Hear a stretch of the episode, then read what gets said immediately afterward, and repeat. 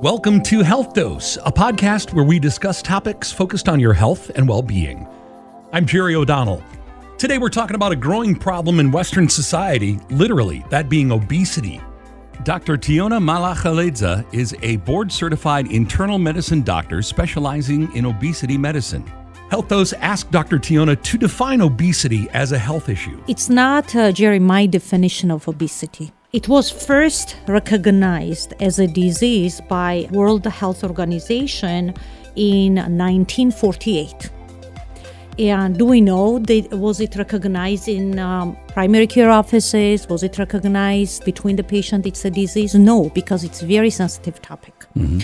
And uh, what was the WHO's definition for that? It's a abnormal or excess fat accumulation that presents a risk to the health.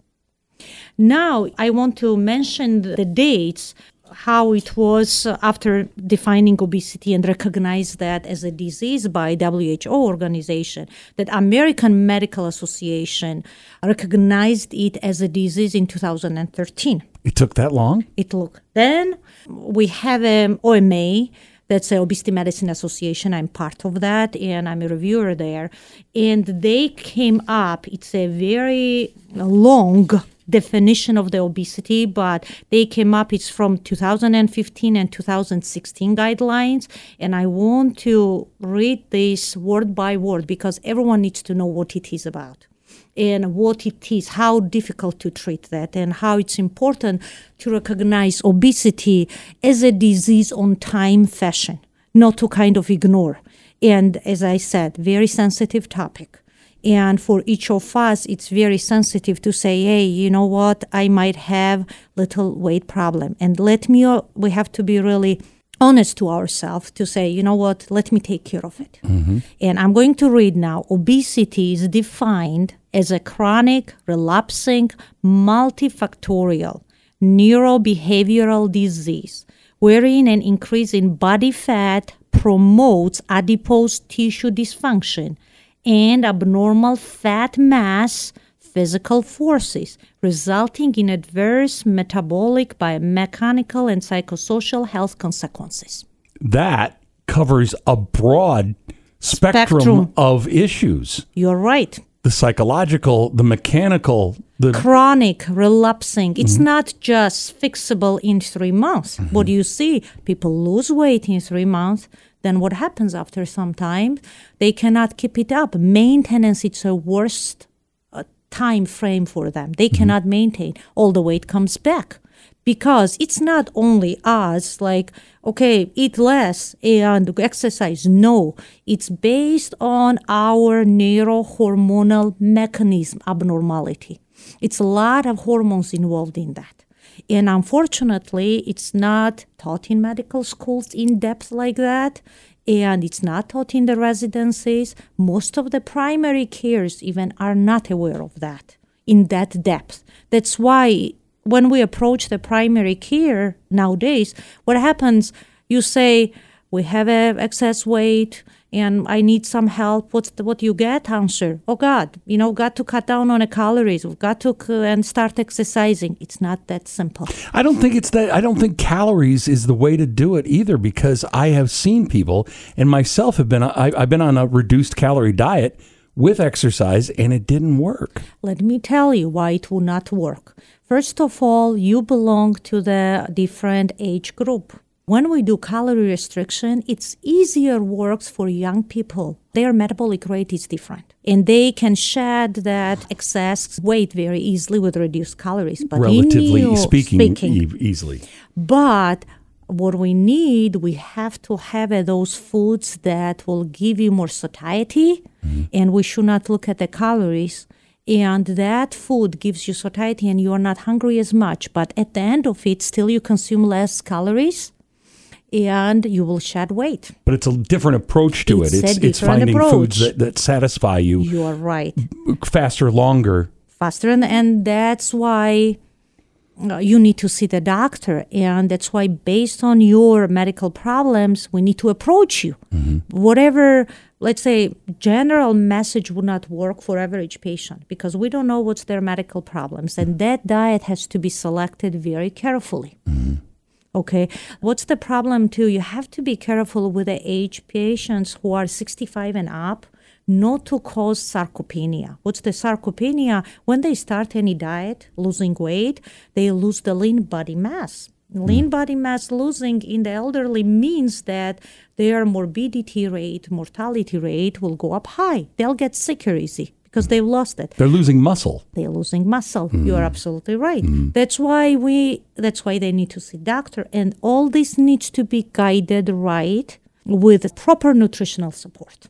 So is BMI the way we decide body mass index the way we decide if a person is obese? That's very easy method and that's what uh, CDC uses BMI because we have a weight and we have a height. It's easily put together and we have a BMI. Mm-hmm. But classification and definition of obesity it's not only based on the BMI. There are many classifications of that. We have to take in mind also ethnic groups. Their BMI it's completely different compared to the Caucasian uh, uh, patients. Now, what's happening, what the BMI for us, if it starts from 30 and above, being a class 1 obesity, for them that can be a little lower because their body composition is different. Also, there are different classification of the obesity. It's not only BMI. It's not just height and weight. Just and height and weight. It's not No. just body fat percentage.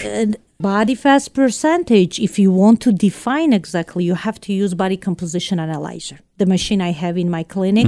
That will exactly tell you how much body fat you'll have, how much muscle you have, how much water content in that. This is the 100%. But I'm talking about different criteria to define the obesity, not uh, even the BMI. Let's say if we pick up someone who is muscular guy, okay? Bmi will be high but that does not define him that he is class 1 obese. Muscle weighs more than fat. you are right. And that's why we have a let's say ethnic criteria. Mm-hmm. And in that ethnic criteria as i mentioned for obesity and overweight the bmi range is completely different. Mm-hmm. As i said that for caucasians it's obesity class 1 starts from 30 and above for Chinese descent, it starts obesity at 27, 29 BMI. For Japanese, uh, above 29. For Indian population, above 27. Singapore, obesity at 27. I'm talking about the BMIs. Ethnic South and Central Americans, it's similar to South Asians. Okay. So it matters. Your genetics matter in this regard. Now let's talk about the genetics. Genetics matters a lot. 40 to 60 percent there is a genetic predisposition. You will not find it's not the typical Mendelian genetic uh, predisposition, like you have a, it does not pass the gene like that. It's gene, and there is environmental factors that combine and that predispose you to the heavy weight, And that's not just that's not just I have German ancestors, so there's potatoes at every meal. That's the lifestyle that you bring with your That- family. You're right. Plus that huge environment effect. Now there are single uh, mutations with FTO gene that's very highly associated with obesity. In that case, you have an earlier age uh, weight problem. There are some genetic disorders like chromosomal disorders that's associated with certain genetic uh, weight problems but it's it will come as a combination what i want to mention that's very good topic about the genetics what's happening even a baby in utero when someone is pregnant and pregnant woman has excess weight i would put like that that baby gets exposed to this excess weight and that excess weight, what it does to the baby, it will not change the coding of the genetic material, but how it will be expressed, it does change. It predisposes the child to have ADHD, eating disorders down the line. Is that a hormonal thing in utero? We don't know exactly which hormones are responsible for that, but it's all the maternal high weight, excess weight does that to the child's genetic expression. It's mm-hmm. called epigenetics. Mm-hmm. You don't have to be a doctor or a scientist to know that America is getting heavier. What's Absolutely. the prevalence of obesity in America from your perspective? it's well known statistics 42% American population have a problem with the weight, mm-hmm. exact obesity. It got worse during coronavirus pandemic. Mm-hmm. Uh, worse got into the younger population. It was average 15 to 20 pound weight gain. Mm. And what we're looking in another decade, one or two, you'll see even higher obesity prevalence. In Michigan, you know which city has the highest prevalence of obesity? Saginaw. Really? Saginaw is the center of obesity in Michigan? In Michigan. Really? So what's behind this progression? Because I remember growing up in the 60s and 70s, there were maybe two, maybe three kids in school who were a little heavy, or you knew a couple of relatives who were. It's a lot. It's the majority of them, it seems. Now, what's, as we've talked, it's not only one reason. One reason, it's not only one reason, it's multiple. One, we've talked about genetics. Mm-hmm. Second, let's talk about the lifestyle. How much it's changed, how much we're dependent on the cars and we don't walk as much. House chores that females did years ago has been changed because it was uh, housewives, they've cleaned, they took care of the garden, they were making food at home, mm-hmm. and activities those went down as the woman women started working.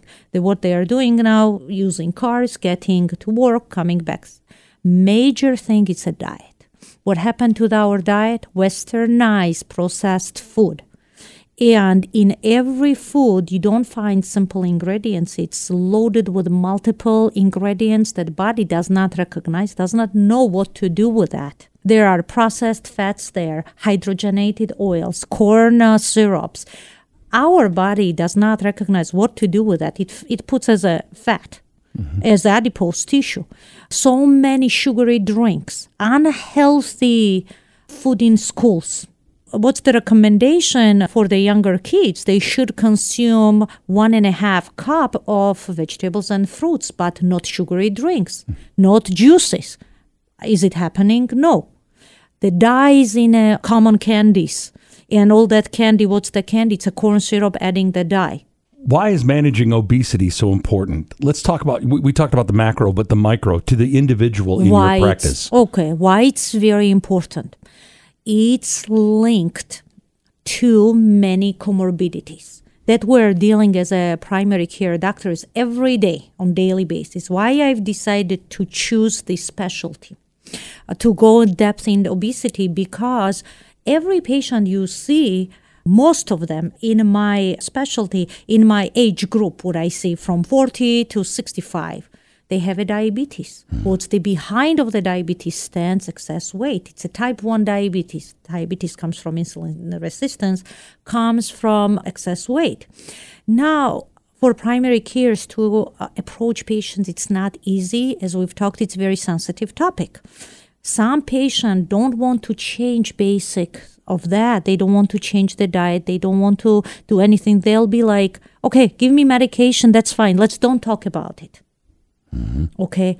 And why it's important to recognize on time because we can reverse those diseases that's linked directly to obesity. Heart and disease. those heart high disease, blood, high, high blood, pressure, pressure fatty liver disease. Mm-hmm. This is a new and not new, but it's getting so common. Before it was a hepatitis causing elevated LFTs and transplants requirement in um, United States. Now fatty liver is causing cirrhosis because it's not recognized on time. It's not taken care of on time. Mm-hmm. You have a fatty liver. Yeah, we tell patients you have fatty liver. What are we doing for that? This is needs to be recognized on time and specific diet low carb diet as low as you can go it's a treatment for that. And now i just want to give you a couple things about mortality and obesity. Not many people are aware of it. People quite often will say yeah i have excess weight but i'm completely healthy. Now let me tell you mortality increases by 30% for each 5 kilogram per meter square increase in BMI. BMI increasing by 5, your mortality increases up to 30%. percent mm-hmm. And overweight at age 40 lived three years less than those with normal BMI. BMI 30 to 35, median survival is reduced by two to four years. And BMI 40 to 45, it's reduced by eight to 10 years. And it's very comparable to the effect of smoking. And those with both obesity and smoking lived 13 to 14 years less than normal weight non smokers. That's why it's so important.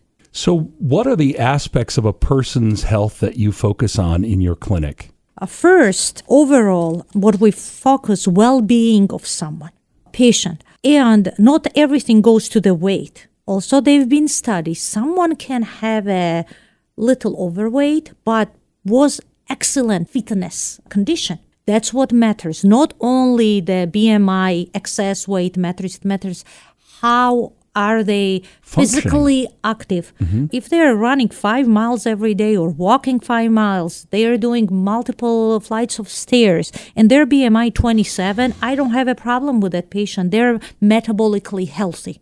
We need to look at these patients who have a excess weight. I would say it could be overweight or it could be high BMI, even over 30 in obesity class 1 2 3 we want to look overall their general condition how many diseases are linked to this obesity how much we can reverse those and what's their fitness what's their exercise tolerance. That's how i'm trying to approach every patient. And management of that i don't want to use uh, like diet specific. It's a healthy lifestyle. I'm trying to incorporate with every patient. Because no one wants to be hungry for one month then they are they want to eat food. Mm-hmm. and this would not work. My goal for a community is whoever wants to come and uh, seek the help will be let's change the diet let's help you out with the weight and let's change your lifestyle for a long term. Mm-hmm.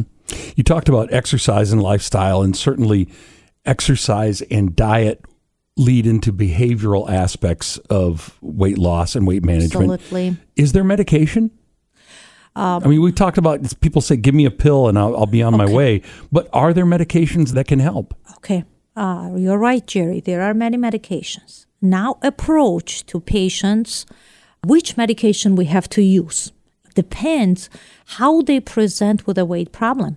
It's called now phenotypical approach to patient who has a excess weight. Now we have a patient who has a empty gut syndrome. That means their gut does not get satisfied no matter they eat. And we have to use medication that will trigger that will help. Those are GLP-1 agonists. That's new medications. There's Saxenda, Mounjaro, Trulicity. Trulicity we use uh, off uh, label for the weight, but it helps with the diabetes. And uh, if someone has a diabetes plus has a weight, we use that medication too. Ozempic, that's a newer on the market too and widely used someone has a problem, it's called hunger brain syndrome. That means their brain doesn't get a signal saying that you are satisfied with the food. You got to hold on, and that's a reward system. We use the medication, it's a combination of Wellbutrin with naltrexone that works to that system. Right, because some people they can be full but not feel satisfied because is it a hormonal? It's a hormonal brain. It's a hormone. It's a lot of hormones associated. Mm-hmm. There is a ghrelin hormone, leptin hormone, oxytocin, motilin a lot of hormones. It's mm-hmm. the scheme. If you look, what regulates our hunger and satisfaction from the food, it's very complicated. Mm-hmm. It's not just put in uh, two, three words. Very, very complicated. One more thing I want to mention it's a big part of the weight, it's mental illnesses, mental health. That needs to be assessed too. There are patients who have a mental problems, 30, 40% they have a weight problem. And other way around too and we have to carefully evaluate those patients because what they do, they use food as a stress management and stress reliever. And we have to identify those patients on time to get counseling and uh, to get help in that. Otherwise, if we try to fix itself obesity, it will not work. The pattern is that still there to use the food as a comfort. That needs to be broken down. What steps do you recommend that a patient follow if they're concerned about obesity? Okay, number one, see your PCP. And when you see the PCP, please make a visit only for weight problem, weight related problem. It should not be I have this, this, this problem, and at the end of the visit, you say, Oh, by the way, my mm. weight. No, it's a separate visit. Identify how healthy you are regarding the weight. Identify what's your BMI and all the problems that are consequence of this weight. And please put the goal with a doctor how you need to work towards that mm. and in the case if you have a disease if it's a possibility to reverse that disease identify if there is a psychological problem mental illnesses or stress that causing you to do comfort eating and please take care of that it's very important and activity identify where you stand regarding the fitness that's the goal need to be addressed with a PCP. If PCP feels comfortable managing that, that will be great completely. And identify maybe you need to be treated with the medications too. Mm-hmm. That will be my advice. Do I need a re- referral to come see you? You can come as a self-referred and you can come as referral from the doctor. Depends on the insurances. Right. what they require. That's the number one check with the insurances and say that i'm a subspecialty now and if we need a referral. And it's very well paid with every insurance because it's not only obesity it's obesity related problems even a counseling, nutritional counseling, it's very well paid. Most of the commercial and Medicare insurances. Is there hope for people who have obesity? Are you seeing results? Are Absolutely. you seeing good results with your Absolutely, clients? there is a hope. Absolutely, very good results. You'll see results if the team that take care of the patient works all together mm-hmm. and patient works with them. I always say it's a 50-50 work you have a 50 50% job there i do 50 and let's work together what to achieve our goal what we need and when you set the goal it has to be something not like okay losing 100 pounds within three months it's not possible it has to be truly acceptable goal when Incremental. we set you're right. It has to be achievable goal, not achievable goals. That is Dr. Tiona Machlachalizadze. Dr. Tiona sees patients at her office on Indian Street in Midland. If you have health concerns, as always, the best place to start is your primary care provider. If you need help finding a primary care provider, go to mymichigan.org/doctors. On the next episode of Health Dose, we'll be talking with Dr. Tiona about obesity and its connection to menopause. I'm Jerry O'Donnell. Thank you so much for listening. Check back again soon for another edition of Health Dose.